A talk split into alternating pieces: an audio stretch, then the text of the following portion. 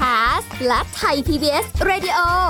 ขอเชิญทุกท่านพบกับคุณสุริพรวงศสถิตพรพร้อมด้วยทีมแพทย์และวิทยากรผู้เชี่ยวชาญในด้านต่างๆ ที่จะทำให้คุณรู้จริง รู้ลึก รู้ชัดทุกโรคภัย ในรายการโรงพยาบาล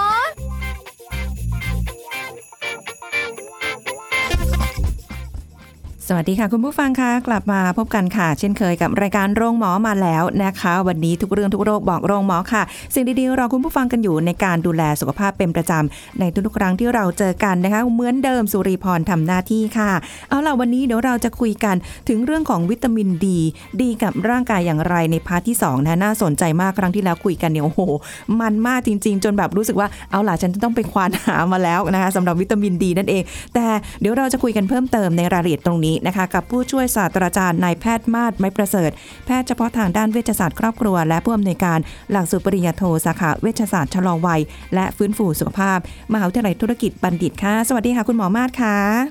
สวัสดีครับค่ะสวัสดีครับ ค่ะ วันนี้เราคุยกันต่อเนื่องกันไปนะคะคุณหมอมาศคะถึงเรื่องของวิตามินดี ดีกับร่างกายอย่างไรเดี๋ยวขออนุญาต ให้คุณหมอทบทวนเรื่องนี้ให้คุณผู้ฟังได้ฟังหน่อยวิตามินดีเนี่ยนะคะ มายังไงดีต่อร่างกายยังไงทบทวนนิดนึงค่ะ อ๋อโอเคคราวที่แล้วเราได้พูดถึงว่าวิตามินดีเนี่ยนะครับ เราพบว่ามันมีประโยชน์มากกว่าสมัยก่อนค่ะในสมัยก่อนเราคิดว่ามันมีประโยชน์แค่กระดูกและฟันอ่าใช่แต่ในปัจจุบันเราพบว่าเซลล์เกือบทุก ๆ เซลล์ในร่างกายเนี่ยล้วนแล้วแต่ต้องใช้วิตามินดีทั้งสิ้น เราจึงพบว่าโรคเสื่อมต่างๆ อย่างเช่นโรคหัวใจและหลอดเลือดโรคเบาหวานไขมันความดันภูมิคุ้มกันบกพร่องภูมิคุ้มกันแปรปรวนอืมโรคผิวหนังอีกหลายชนิด รวมไปถึงโรคมะเร็ง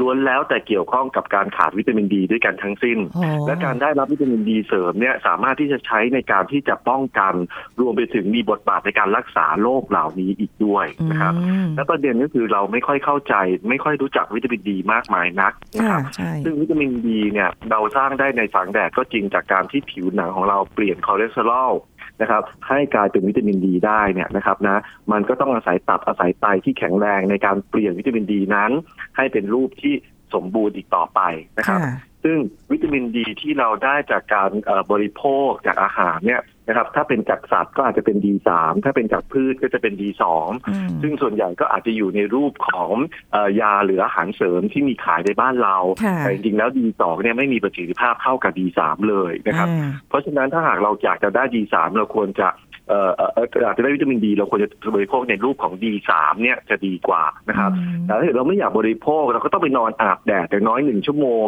พลิกหน้าพลิกหลังแก้ผ้าทั้งตัว เราถึงจะได้เพียงพอซึ่งก็ไม่มีใครทำดังนั้นการบริโภควิตามิน D3 ก็อาจจะเป็นวิตามินที่จำเป็นอีกตัวหนึ่งที่อืมเราควรจะต้องทำความเข้าใจกับมันอย่างดีค่ะนะนี่คืออืมคราวที่แล้วที่เราพูดไปเนาะใช่ค่ะ ทีนี้ถ้าเกิดว่าคุณผู้ฟังอยากจะได้รายละเอียดที่เยอะกว่านี้ก็ติดตามฟังในก่อนหน้านี้ได้ แต่ว่าถ้าจะให้เป็นค่าปกติที่คุณหมอมาศคุยกันเอาไว้ก็คือเอ่อเดิมทีเดียวเนี่ยกำหนดเอาไว้อยู่ที่3เอ่อเขาเรียกว่าอะไรนะ30ถึง40 ใช่ไหมคะอ่า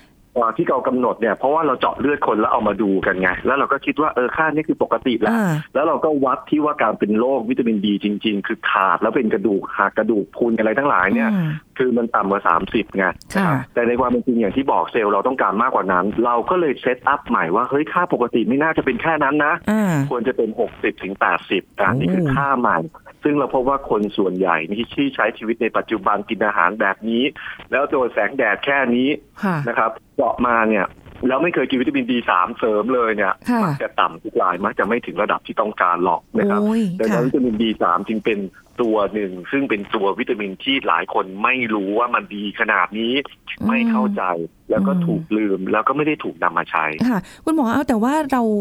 วัดค่ามาเนี่ยนะคะ เอาแหละเราก็มองว่ามันเป็นค่าปกติคือ 30ถึง40 แต่จริง ๆ แล้วเนี่ยต้องสักประมาณ60ถึง80 นี่เป็นค่าใหม่ที่มีการดูแล้วว่าเอาล่ะวิตามินดี3เนี่ยมีประโยชน์ต่อร่างกายจริง ๆ แต่เราจะขยับตัวเราเองเนี่ยไปถึงระดับสักประมาณ 60-80เนี่ยเราจะขึ้นไปยังไงคะเพราะว่าอาบแดดเราก็ไม่ กลัวแดดด้วยซ้ำไปทาครีมกันแดดโบกกันเต็มที่ เดี๋ยวฝ้าขึ้น เดี๋ยวเอ่อหน้าต้องดำเดี๋ยวต้องเออต้องบริโภคกันเลยทีเดียวแหละ ต้องบอกได้เลยหรอว่า หมอเองเนี่ยก็วิเอ่อกินวิตามินดีทุกวันดีสามอืมนะกินทุกวันค่ะวันละหมื่น IU นะหมอหมอเนี่ยกินวันละหมื่น IU แต่ไม่ให้กินตามนะ เพราะว่าหมอเจาะเลือดระดับวิตามินดีอยู่นะครับอ๋อมีการมอนิเตอร์นะค่ะแต่ถ้าคนทั่วไปเนี่ยปลอดภัยปลอดภัยเลยก็หนึ่งพันสองพันไม่เกินห้าพันเนี่ยโอเคแล้วถ้าไม่อยากเจาะเลือดนะค่ะเพราะว่าถ้ามันเยอะเกินไปมีอันตรายนะครับค่ะอันตรายก็คือว่ามันทำให้แคลเซียมในเลือดสูงขึ้นได้อืมเพราะว่าวิตามินดีเนี่ยมันช่วยดูดซึมแคลเซียม ช่วยเพิ่มระดับแคลเซียมในเลือดค่ะและถ้าระดับแคลเซียมในเลือดมันสูง เยอะเกินไปมันจะเป็นพิษต่อร่างกายนะครับอ๋อดังนั้น เอ่อมันจะเกิดขึ้นก็ต่อเมื่อระดับวิตามินดีเนี่ยอยู่ประมาณ 80ถึง100 นะครับค่ะ นะเอ่อนาโนกรัมต่อเอ่อ ml เนี่ยนะครับเพราะฉะนั้นอันเนี้ยถ้าเราเจาะเลือดดูเราจะรู้ว่าเฮ้ยอันนี้เราควรจะต้องลดแล้วนะ อืมแต่ส่วนใหญ่เท่าที่หมอดูจากประเมินจากคนไข้ทั่วๆไปกินระดับเนี้ยไม่ค่อยมีใครเกินหรอกครับ เราก็เลยคิดว่า เราไม่เอา60ถึง80ไงค่ะเพราะ80ถึง100อันตรายถูกไหม60ถึง80ดีที่สุดเราก็ห่างมาอยู่ตรงกลางอย่างที่หมอบอกว่าอืมเราก็เอา40ถึง60ก็พอแล้ว เราก็เดินสายกลางเอาไม่ค่ะมากเกินไป และก็ไม่น้อยเกินไปค่ะนะอืมคือทุกอย่างอะ เราต้องมีความรู้ความเข้าใจในการบริโภคที่ถูกต้องค่ะนะครับไม่เช่นนั้นแล้วเนี่ยเอ่อมันอาจจะกลายเป็นผลเสียหายนะครับ ซึ่งค่ะอันเนี้ยเป็นสิ่งหนึ่งที่หมอจะพยายามเน้นและให้ความเข้าใจอยู่เสมอนะครับค่ะอ้าวแต่คุณหมอบอกว่ามาในรูปแบบของการกิน นึกไม่ออกเลยว่าจะเป็นแบบไหนอาหารที่เรากินอยู่ทุกวันนี้ โอ้อาหารที่เรากินวันนี้มันได้ไม่พออะมันมันเอ่อมันก็ยังอาก็ยัยุงไม่พน้ออยอะอ๋อเออคือคือถ้าเกิด D3 เนี่ยคือถ้าผักผลไม้พืชผักอะไรทั้งหลายมีวิตามินค่ะดีมันน้อยมากอยู่แล้ว แล้วมันก็เป็นอืมฟอร์ม D2 ไงนะครับค่ะแต่ถ้าเกิด D3 เนี่ยก็ต้องเป็นเป็นเนื้อสัตว์เป็นปลาน้ำมันตับปงตับปลาคือเอาง่ายๆขนาดสกัดน้ำมันตับปลามาเองอะยังไม่ค่ะพอเนาะมันยังโอ้ปริมาณไม่พอเลยสกัดมาแล้วเนาะค่ะแล้วเรากินทั่วไปได้อยู่แล้วล่ะแต่มันไม่พอหรอกครับนะครับอ๋อยังไงก็กินเสริมจาก D3 ง่ายกว่านะครับมันค่ะคือมันเหมือนกับเป็นสิ่งจำเป็นเลยก็ว่าก็ว่าได้เนาะอืมแต่อาจจะหาซื้อกันยากหน่อยก็ว่ากันไปค่ะนะในรูปแบบของโรงพยาบาลมีฉีดด้วยนะครับนะอ๋ออย่างอย่างอย่างอย่างอย่างเช่นเขาจะมีฉีดกันสามแสนไอยูนะครับโอ้ไม่ใช่ราคานะสามแสนไอยูนี่คือปริมาณต่อหนึ่งครั้งที่ฉีดเนาะค่ะโอ้บางคนบอกวิตายแล้วกินวันละหมื่นฉีดทีเดียวสามแสนโอ้เหรอก็สามแสนเนี่ยเราฉีดเดือนหนึ่งไง นะครับหนึ่งเดือนฉีดหนหนึ่งเราก็เอาสามสิบวันไปหารนะครับแล้วก็อ๋อเท่ากับวันละหมื่นไงนึกภาพออกไหมครับอืมเนี่ยอย่างนี้อ๋อเป็นต้นก็มีรูปแบบฉีดสำหรับคนที่เกียจกินเนาะนะครับ ค่ะ แต่ว่าถ้าในรูปแบบอาหารเสริมก็ไม่แน่ใจว่าครับอ้าวอันไหนที่เราจะรู้ได้ไงว่ามีวิตามินดีสามบางทีเขาอ๋อมีแบบเป็นวิตามินรวมเลยคือออะไรอย่างเงี้ยได้ไหมคะถ้าถ้ารวมเนี่ยไม่แนะนำรวมเนี่ยไม่แนะนำเพราะว่าเวลารวมเขาจะใส่วิตามินดีสามไม่ถึงไม่ไม่ไม่ถึงพันนะไม่ถึงพันไอยูอ๋อนึกภาพออกไหมครับค่ะมันจะมีแบบกระปิดกระเปี้ยอะไรเงี้ยน้อยๆ ถ้าเราจะกินอาหารเสริมตัวนั้น ให้มันอืมถึงหนึ่งพันไอยูต้องกินเป็นขวดเป็นกรัมเนี่ยมันจะทำให้ตัวอื่นมันเกินไงค่ะไม่แนะนอ๋อำนะครับเพราะดีสามต้องทานแยกครับ ต้องซื้อแยกออกมาเลยต่างหากอืนะครับมค่ะบางทีก็เป็นเม็ดแป้งบางทีก็เป็นเม็ดแคปซูลเจลใสเหมือนน้ำมันปลาอย่างเงี้ยมีหมดค่ะเลยมีทุกรูปแบบครับอ๋อแต่ว่ามันจะมันจะมันจะอยู่ของมันเดียวๆมันจะไม่ยุ่งอะไรกับใครนะครับ ถ้ามันจะแหลมไปอยู่กับใครนิดๆหน่อยๆเท่านั้นก็ไม่พออืมประมาณเนี้ยครับค่ะ เราสามารถดูที่ฉลากได้เลยใช่ไหมคะว่ามันดูที่ตลาดได้เลยมันจะเขียน D3 ใช่ดีครัสาบมชัดเจนเลย เพราะฉะนั้นก็ไม่ต้องกลัวว่าจะเลือกผิด กลัวอย่างเดียวว่าเขาจะเอาของอะไรมาให้เราหรือเปล่า แค่นั้นเอไม่งต้องกลัวเพราะมันจะเด่นชัดมากเลยค่ะครับอืมอันนี้แล้วคือหมายความว่าทุกคนก็กินได้เหรอคะคุณหมอเอ่อจริงๆแล้วเนี่ยหมอก็คงจะแนะนำอย่างนี้ยนะครับ ว่าโดยส่วนใหญ่เท่าที่เห็นเนาะเอ่อ ส่วนใหญ่ถ้าไม่เคยทานมาก่อนเจาะเลือดดูเนี่ยมันต่ำทุกคนนะครับค่ะนะมันต่ำทุกคน ดังนั้นบางทีถ้าไม่อยากเจาะหมอก็แนะนำก็สามารถทานได้นะไม่ได้อันตรายแต่ขอปริมาณเนาะหนึ่งพันสองพันถึงไม่เกินห้าพันอย่างเงี้ยนะครับค่ะแล้วกินไปสักเดือนสองสามเดือนเข้าไปขอเจาะเลือดดูก็ได้ว่าเอ้ยเท่าที่เรากินมาเนี่ยมันถึงไหมมันใช่หรือไม่ใช่อะไรอย่างเงี้ยค่ะเพื่อวัดความปลอดภัยอย่างที่หมอเน้นเนาะเพค่ะราะว่าโดสที่หมอแนะนำมามันค่อนข้างสูงวันนี้เป็นโดสระดับที่แนะนำในระดับแบบ ที่ที่เป็นเอ่อเอ่อระดับเอ่อเอ่อเขาเรียกว่าดีที่สุดเลยนะค่ะนะครับแต่ว่าเราก็ถอยมาครึ่งหนึ่งอะหนึ่งพันถึงห้าพันก็พอนะครับอืมแล้วนี่จะเป็นโดสขนาดที่หมอสั่งให้กับคนไข้ทั่วๆไปที่เขามีระดับที่ต่ำเนี่ยให้เขากินไปสักสองสามเดือนแล้วก็นัดมาเจาะเลือดดูอีกทีนึงค่ะหมอเพราะว่ามันก็ขึ้นอยู่ประมาณ สามสิบสี่สิบเอ่ออย่างอย่างเก่งก็สี่สิบไม่ถึงห้าสิบหมอก็ว่าเออ อันนี้ก็เป็นน่าจะเป็นแนวทางเนาะค่ะเป็นไอเดียที่เราจะมาแนะนำคนที่เขาไม่ได้เจาะเลือดดูได้ว่าเออควรจะกินปริมาณไหน เพราะว่าบางทีค่าเจาะเลือดเนี่ยนะแพงกว่ากว่าวิตามินดีที่เราไปซื้อมาอีกนะต้องบอกอย่างนี้เลยค่ะเออเออเอาแล้วอย่างนี้คือแบบว่า ต้องกินตลอดไปไหมคะ พอมันถึงระดับที่แบบอะละพอดีปกติพอเจาะเลือดมาอะค่าอยู่ที่ประมาณ 40ถึง60 ละกลางๆเลยเนี่ยค่ะ ต้องตลอดไปไหมคะเราหยุดกินเราก็ไม่ได้ไปอาบแดดเนาะถ้าเราอาบแดดเราก็หยุดกินได้ใช่ไหมอ๋อแล้วเนี่ยก็สามารถทานเสริมได้เรื่อยๆครับพอหยุดปุ๊บระดับมันก็จะค่อย ๆ ตกลง ซึ่งเราก็ไม่ต้องการแบบนั้นอ๋อนะครับค่ะ เพราะฉะนั้นก็เอาแหละเรื่อยๆได้อ๋อมันมีกินนานๆก็กลัวมันจะตกค้างมันจะมีอันตรายอะไรอย่างนี้บ้างไหมคะ เออในแง่ของวิตามินดีเนี่ยอันตรายมีอย่างเดียวครับ คือถ้ากินแล้วระดับมันสูงไปถึง 80 หรือร้อยเนี่ย มันจะเพิ่มความเสี่ยงในเรื่องของแคลเซียมสูงที่หมอบอกเท่านั้นเองค่ะนอกนั้นไม่มีปัญหาครับ ไม่เหมือนกับตัวตัวอื่นๆครับนะวิตามินดีมีปัญหาแค่นี้เองอ๋อเพราะฉะนั้นก็ก็คือกินได้ไม่ต้องห่วงอะไรมากมายนะคะ คือต้องอยากจะใช่กินแต่ว่าก็ต้องอยู่ในปริมาณที่เหมาะสมนะอย่ากินมากเกินไป ถ้ากินใช่ครับมากเกินไปมันส่งผลอะไรบ้างคะคุณหมอเอ่อ มีเรื่องเดียวที่หมอบอกแล้วค่ะนะครับว่าวิตามินดีเนี่ยถ้าระดับสูงไปถึงนะเราเราพูดถึงระดับสูงไปถึง 80ถึงร้อยค่ะจะทำให้แคลเซียมในเลือดเกิน แล้วแคลเซียมในเลือดที่เกินมันเป็นค่ะภาวะที่เป็นพิษนะเป็นพิษต่อเซลล์ทำให้เซลล์เสื่อมเซลล์แก่การทำงานของหัวใจผิดปกติ ระบบสมดุลอิเล็กโทรไลต์มีปัญหาอืมเป็นพิษต่อเซลล์อ่านี่คือปัญหาเนาะค่ะซึ่งเราไม่ต้องการให้เกิดแบบนั้นนะครับอ๋อแต่ว่าส่วนใหญ่มักไม่ค่อยเจอนะ ไม่ค่อยเจอเลยนะครับอืมเพราะว่าระดับที่เราบริโภคกันอยู่อะมันไม่ค่อยสูงมาก แล้วเขาก็ค่ะเซตระดับเอาไว้ในระดับที่คิดว่าเออห้ามเกินหมื่นต่อวันเนี่ยค่ะก็ยังปลอดภัยอยู่นะแต่อย่างที่หมอบอกว่าเมืองนอกเขาเซตกันหมื่นหนึ่งหมอก็มาเซตบ้านเราห้าพันไงเอาเอาแบบครึ่งนะครับหนึ่งมันก็ยังห่างไกลกันเยอะมากนะครับ ค่ะเพราะฉะนั้นแสดงว่าสิ่งสำคัญคือการเราต้องไปเจาะเลือดเพื่อดูค่าของวิตามินเอ่อของของ ตัวดีสามนี่ก่อนใช่ไหมคะนั่นคือความปลอดภัยที่เอ่อมั่นใจที่สุดเราสามารถตรวจได้นะครับอ๋อแล้วดูได้ ถ้าเราอยู่40ถึง60พอใจละถ้า60ถึง80ให้ระวังนิดนึงเออค่ะถอยต้องวันถอยดีไหมไม่ได้อันตรายนะยังไม่อันตรายแต่ใกล้ละนะครับอ่าถ้าอันตรายนี่คือ80ถึงร้อยอืมยังเคยได้ยินมาคุณหมอว่าบางคนเนี่ยบอกว่าอุ้ยเราไปยึดติดกับตัวเลขที่อยู่บนชีตกระดาษเอ่อตรวจวัดค่าเลือดนู่นนี่นั่นอะไรอย่างเงี้ยเราไปยึดติดกับตรงนั้นมากเกินไปไหมหรือว่าเราแบบเอ้าก็ มันเป็นค่าที่กำหนดขึ้นมา โดยที่แบบอ๋ออะอันนี้เป็นค่าที่เขาประเมินโดยดูตาม โดยดูตามพยาธิสภาพที่เกิดขึ้นเนาะอ่าค่ะซึ่งอย่างเช่น30ถึง40เนี่ย มันได้จากค่าสถิติของคนเอามาตรวจอืมอันหนึ่งนะอันที่สองก็คือว่าถ้ามันต่ำจากนั้นค่ะ แล้วคนนั้นเหล่านี้มีอาการก็ไปดูว่าคนที่มีอาการมีระดับเท่าไหร่เราก็จะมาเซตค่านะครับค่ะอย่างที่บอกว่าสมัยก่อนเราแค่สามสิบถึงสี่สิบเพราะว่าคนที่ต่ำกว่ายี่สิบเนี่ยจะมีกระดูกเอ่อเอ่อกระดูกบางกระดูกเปราะกระดูกหักง่ายอะไรอย่างเงี้ย ซึ่งอันนั้นมันคือโรคนะครับค่ะแต่ว่าสามถึงสี่สิบเนี่ยไม่ได้เกิดพยาธิภาพแบบโรคอ่าแต่เกิดการทำงานที่เสียหายในระยะยาวอืมเราจึงคิดว่าเฮ้ยค่านี้ควรจะเซตไปใหม่ไหมไปเป็นหกสิบถึงแปดสิบไหมนั่นค่ะคือค่าที่เซตใหม่นะครับเนาะค่ะเพราะฉะนั้นอันเนี้ยเราเราการที่จะเซตค่าแลบอะไรก็ตามเนี่ยเขาก็จะมีหลักฐานอ้างอิงพอสมควรว่าค่าเท่าไหร่ คือค่าที่ควรจะต้องจะเป็นครับอืมทั้งหมดทั้งมวลนี้พอเวลาที่เราได้รับวิตามิน D3 ที่แบบ เฉพาะเข้าไปเลย เป็นตัวเดียวๆเลยเข้าไปแล้วเนี่ยนะคะมันจะส่งผลค่อยๆ ส่งผลดีต่อร่างกายอย่างเช่นที่คุณหมอยกตัวอย่างมาโรคหัวใจเลือดหลอดเลือดความดันโลหิตสูงเบาหวานนู่นนี่นั่นเนี่ย คือมันจะค่อยๆดีขึ้นใช่ไหมคะ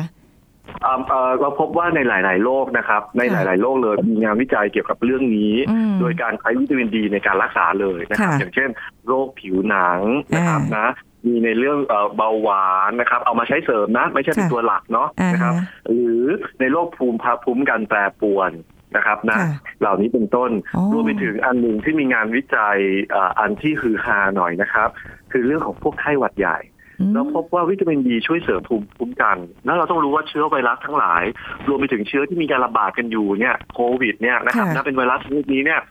เอ่อภูมิคุ้มกันที่สำคัญของร่างกายเป็นตัวขจัดเชื้อ นะครับเพราะถ้าเกิดภูมิคุ้มกันทำงานได้ไม่ดีเนี่ยก็จะทำให้เชื้อเนี่ยควบคุมได้ยากค่ะนะครับ ดังนั้นเอ่อในตอนตอนเนี้ยนะครับที่เรากลัวกันเรื่องโควงโควิดอะไรทั้งหลายเนี่ยนะครับนะมันก็เป็นเชื้อไวรัสค่ะเราต้องเสริมภูมิของเรา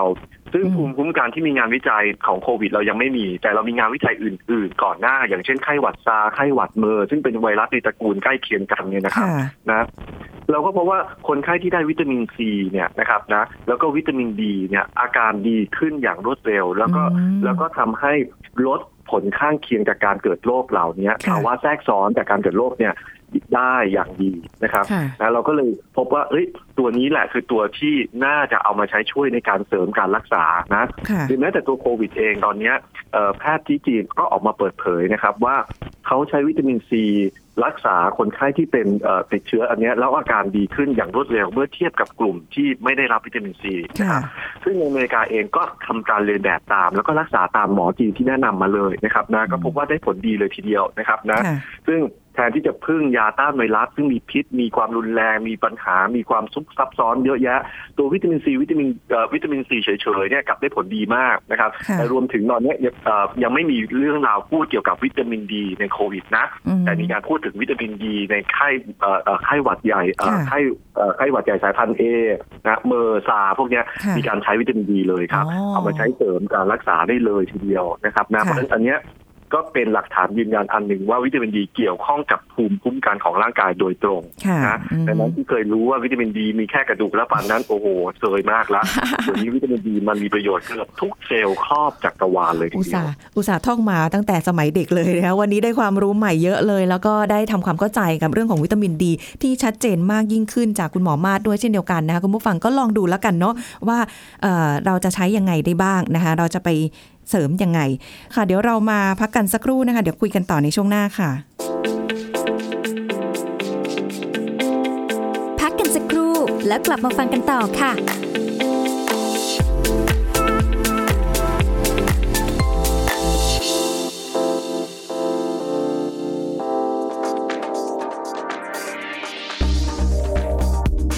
ผู้ฟังครับ ผู้ที่ติดเชื้อโควิด -19 หลังจากมีอาการราว 5-7 วัน จะมีภูมิคุ้มกันเกิดขึ้นนะครับ สามารถตรวจหาภูมิคุ้มกันด้วยวิธีการเจาะเลือดได้ แต่หากตรวจจากเลือดในช่วงเวลาที่ยังไม่มีอาการใด ๆ นั้น ภูมิคุ้มกันจะยังไม่เกิดขึ้น การไปเจาะเลือดโดยที่ยังไม่มีอาการนะครับ หากผลเป็นลบก็แปลว่า ยังไม่มีภูมิเกิดขึ้น แต่ไม่ได้หมายความว่าไม่ติดเชื้อนะครับ เพราะอาจจะอยู่ในระหว่างการฟักตัวโดยที่ยังไม่มีอาการ อาจจะติดเชื้อและอาจจะเกิดขึ้นภายหลังได้ แต่หากผลออกมาเป็นบวก แสดงว่ามีภูมิคุ้มกันเกิดขึ้นแล้ว ก็แปลผลได้นะครับว่าคนนี้ติดเชื้อแล้วตั้งแต่เมื่อไหร่ก็ไม่รู้นะครับ ดังนั้นการเจาะเลือดตรวจในกรณีที่ยังไม่มีอาการใด ๆ ก็เหมือนจะไม่มีประโยชน์ จึงควรเจาะเลือดตรวจหลังจากมีอาการป่วย 5-7 วันการแปลผลทุกครั้งจะต้องทำโดยเจ้าหน้าที่สาธารณสุข ไม่ควรตรวจเอง และไม่ควรแปลผลเข้าข้างตัวเองนะครับ และจะต้องแปลผลแลบโดยไล่เลียงกับอาการป่วยของคนไข้เสมอ ไม่ได้แปลว่าตรวจทุกคนแล้วจะรู้ว่าติดเชื้อหรือไม่ติดเชื้อ เพราะฉะนั้นนะครับ การตรวจทุกอย่างจะต้องมีวัตถุประสงค์ในการตรวจที่ชัดเจน ซึ่งทางกระทรวงสาธารณสุขดำเนินการตรวจให้ฟรี ทั้งในคนที่ต้องการตรวจเชื้อทางเดินหายใจเพื่อวินิจฉัยโรค และตรวจเลือดเพื่อติดตามนะครับ ขอขอบคุณข้อมูลจากนายแพทย์โอภาสการกวินพงศ์อธิบดีกรมวิทยาศาสตร์การแพทย์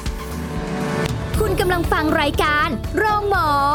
รายการสุขภาพเพื่อคุณจากเราเอาละค่ะกลับมาพูดคุยกันต่อนะคะ คุณผู้ฟังคะสำหรับในช่วงเวลานี้ค่ะอ่าเราเราถามคุณหมอเพิ่มเติมหน่อย เพราะว่าอันนี้เป็นข้อสงสัยที่เรานึกถึงว่าเอาตัวชีวิตเราในประจำวันทุกวันนี้เราอยู่ในออฟฟิศนะคะ อยู่กับ เครื่องปรับอากาศอยู่กับแอร์โอกาสจะออกไปเจอแดดก็น้อยนะคะ เจอแดดแทบจะไม่ได้เลยเอาเป็นเป็นอย่างนั้นเถอะ แต่ว่าคุณหมอคะแล้วถ้าสมมุติว่าในเรื่องของการที่เราจะกินวิตามิน D3 เฉพาะตัวเข้าไปเลยเนี่ย มันจะไปช่วยในเรื่องของอโรคภูมิคุ้มกันต่างๆ เหล่านี้นะคะ เกี่ยวกับเรื่องของไข้หวัดใหญ่ด้วย ในขณะเดียวกันเรื่องของกระดูกและฟันมันยังช่วยเสริมอยู่ด้วยไหมคะ อ๋อ แน่นอนอยู่แล้วครับ เพราะอย่างที่เราบอกนะครับว่า ค่าระดับวิตามินดีเนี่ยนะครับมันเกิน 30ถึง40เนี่ยค่ะมันก็มันก็ช่วยในเรื่องของกระดูกและฟันไปแล้วไงนะครับอ่าแต่ถ้าเกิดคุณจะช่วยในเรื่องอื่นเนี่ย มันระดับมันต้องสูงขึ้น เพราะมันมันไม่งั้นมันไม่เพียงพออ๋อถ้าหมอจะเปรียบเทียบมันก็คงจะบอกว่ามันเหมือนกับว่าเงินเดือนเท่าไหร่ดี อะเงินเดือนสองหมื่นฉันฉันถึงจะมีอาหารการกินเสื้ออ่าอาหารที่อยู่อาศัยเครื่องนุ่งผมยารักษาโรคแล้วฉันอยู่ได้ อะค่ะสองหมื่น แต่เสร็จปุ๊บเอ้ยถ้าอยากสบายขึ้นอยากมีรถขับเองนะอยากจะเอ่อมีสิ่งอำนวยความสะดวกซื้อคอมพิวเตอร์คอมพิวเตอร์อ่าอันเนี้ยแปลว่าอะไร แปลว่าเราจะต้องมีรายได้มากขึ้นนะอาจจะต้องไปเป็นแบบแปดหมื่นสมมตินะค่ะถ้าถามว่าเอ่อ ถ้าเกิดเรามีระดับที่แปดหมื่นแล้ว เราจะยังได้กินอาหารที่อยู่อาศัยเครื่องนุ่งห่มไหมอ๋อมัน sure อยู่แล้วเพราะค่ะระดับสองหมื่นมาเลยไปแล้วไงนึกภาพออกไหมครับเนาะค่ะดังนั้นถ้าระดับวิตามินดีเราไปถึงตรง40ถึง60หรือที่หมอบอกเนี่ย กระดูกและฟันมันมันช่วยเสริมไปอยู่แล้วครับอืมเนาะโอเคอันนี้ก็ช่วยช่วยหลายอย่างจริง ๆนะคะ แต่นี่หลายคนอาจจะแบบยังไม่มั่นใจ เพราะว่าอาจจะเป็นเรื่องใหม่ที่เราเคยได้ยินกันเกี่ยวกับเรื่องของวิตามินดีดีสามเนี่ยแหละ แล้วก็ ท่องกันมาตลอดเป็นนกแก้วนกขุนทองอะเอตาบีชาดีลักซีออน อีเป็นมันดีอนุนนี่นั่นเยอะแยะมากมาย แต่ว่าในในเรื่องตรงนี้เนี่ยทำไมถึงเอ่อในส่วนของบ้านเราเองเนี่ยค่ะ ข้อมูลตรงนี้เราเราถึงค่อยได้มาช่วงหลังๆ นี้เกี่ยวกับเรื่องของวิตามินดีสามอะคะ ก่อนหน้านี้เราอาจจะข้มูลเนี้ยมันเอ่อเปิดเผยแล้วก็ได้รับการยอมรับมาทั่วโลกเนี่ยตั้งแต่ปี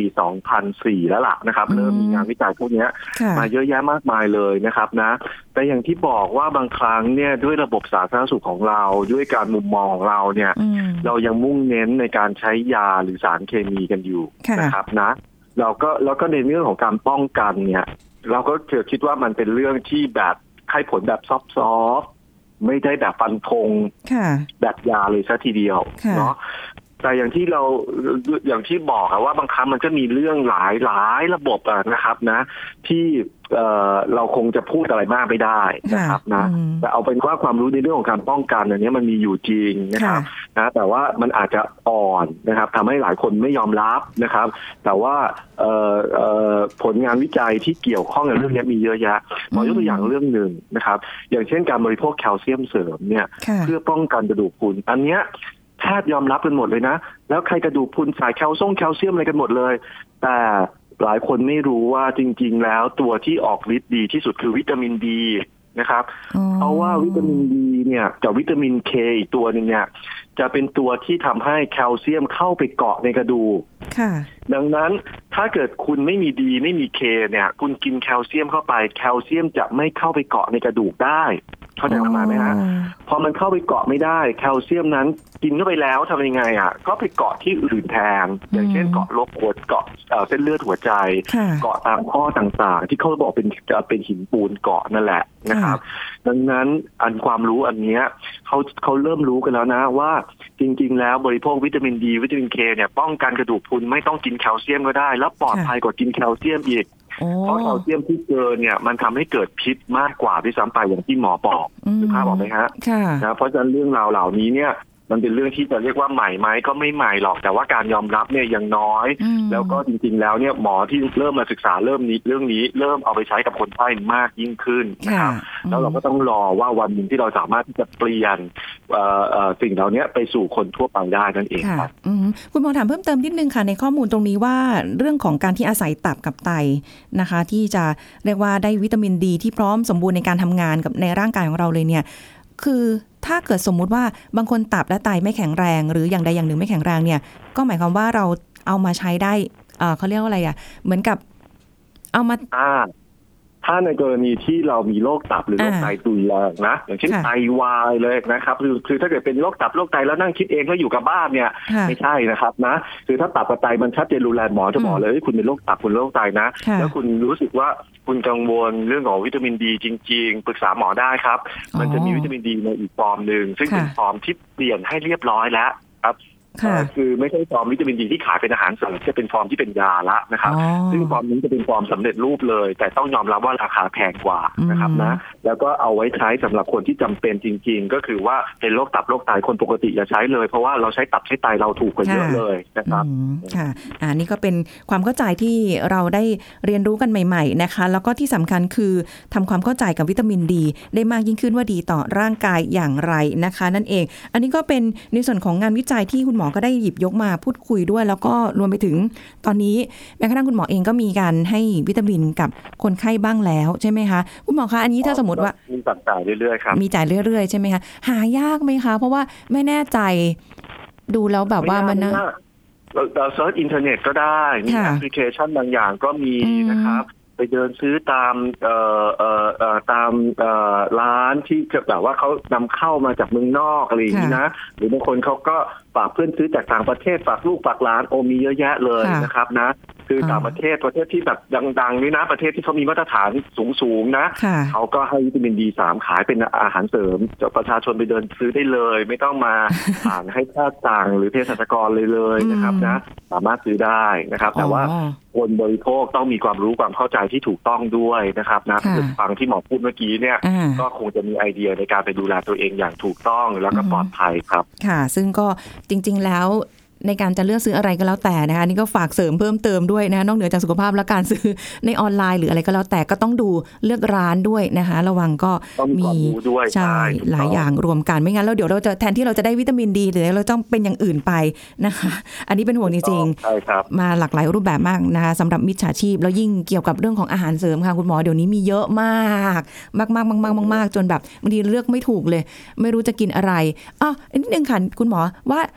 วิตามินดีสามที่เป็นอาหารเสริมเม็ดเดียวๆเนี่ยนะคะ เรากินร่วมกับอย่างอื่นได้ไหมสมมติว่าคนบางคนซื้อวิตามินมาไว้เยอะแยะมากมาย มันมันจะมีผลกระทได้บเลกับยอ๋อได้เลใช่ยไหมไม่ค่อยมีผลเท่าไหร่อ๋อแล้วก็คำแนะนำคือควรบริโภคพร้อมอาหารมื้อใหญ่นะครับ หรืออาหารไขมันค่ะเพราะวิตามินดีเองตัวมันเป็นไขมันครับค่ะมันก็จะดูดซึมได้ดีอืมในเวลาที่เราบริโภคอาหารพร้อมกับไขมันค่ะนะครับนะ ดังนั้นอาหารมื้อใหญ่ที่มีไขมันอยู่แล้ว ตามปกติ หรืออาหารที่เอ่อเอ่อเอ่อเอ่อเอ่อเอ่อเป็นเนื้อจงเนื้อสัตว์เป็นอะไรอย่างเงี้ยนะครับมันจะดูดซึมเป็นความการดีกว่าการที่เราบริโภคตอนท้องว่าง อ๋อ อันนี้อันนี้คือข้อสำคัญเลยใช่ไหมคะเพราะว่าอันนี้เดี๋ยวจะเผลอไปแบบอะวิตามินอ๋อเสริมอ๋อไม่เป็นไรอ่าไม่ไม่คืออย่างนี้ไม่ได้ถือว่าสำคัญนะครับค่ะไม่ได้ถือว่าสำคัญ เพราะว่าบางอย่างห้ามกินนอนท้องว่างเพราะมันระคายเคืองถูกไหมครับค่ะใช่อัเนี้ยต้องห้ามจริง อืมๆ แต่วิตามินดีถ้าเกิดเรานึกขึ้นได้มากินตอนก่อนนอนจะไม่ได้กินอะไรเลยได้ไหมก็ยังได้เพียงแต่ค่ะ การดูดซึมไม่ดีเท่ากับการกินพร้อมอาหารอ๋อแค่นั้นเองแค่นั้นอืมอันนี้จะได้เข้าใจได้อย่างถูกต้องนะคะ อันนี้ได้ประโยชน์มาก ๆ เลยที่เราพูดคุยกันในเรื่องนี้นะคะ ต้องขอบคุณค่ะคุณหมอมาศที่มาให้ความรู้กับรายการโรงหมอของเราในวันนี้นะคะ เดี๋ยวพบกันใหม่นะคะ ขอบคุณค่ะคุณหมอคะสวัสดีค่ะครับสวัสดีค่ะ เอาละค่ะ คุณผู้ฟังหมดเวลาแล้วนะคะ เราจะกลับมาพบกันใหม่กับรายการโรงหมอในครั้งหน้าติดตามกันเป็นประจำนะคะ วันนี้สุริพรลาไปก่อน สวัสดีค่ะ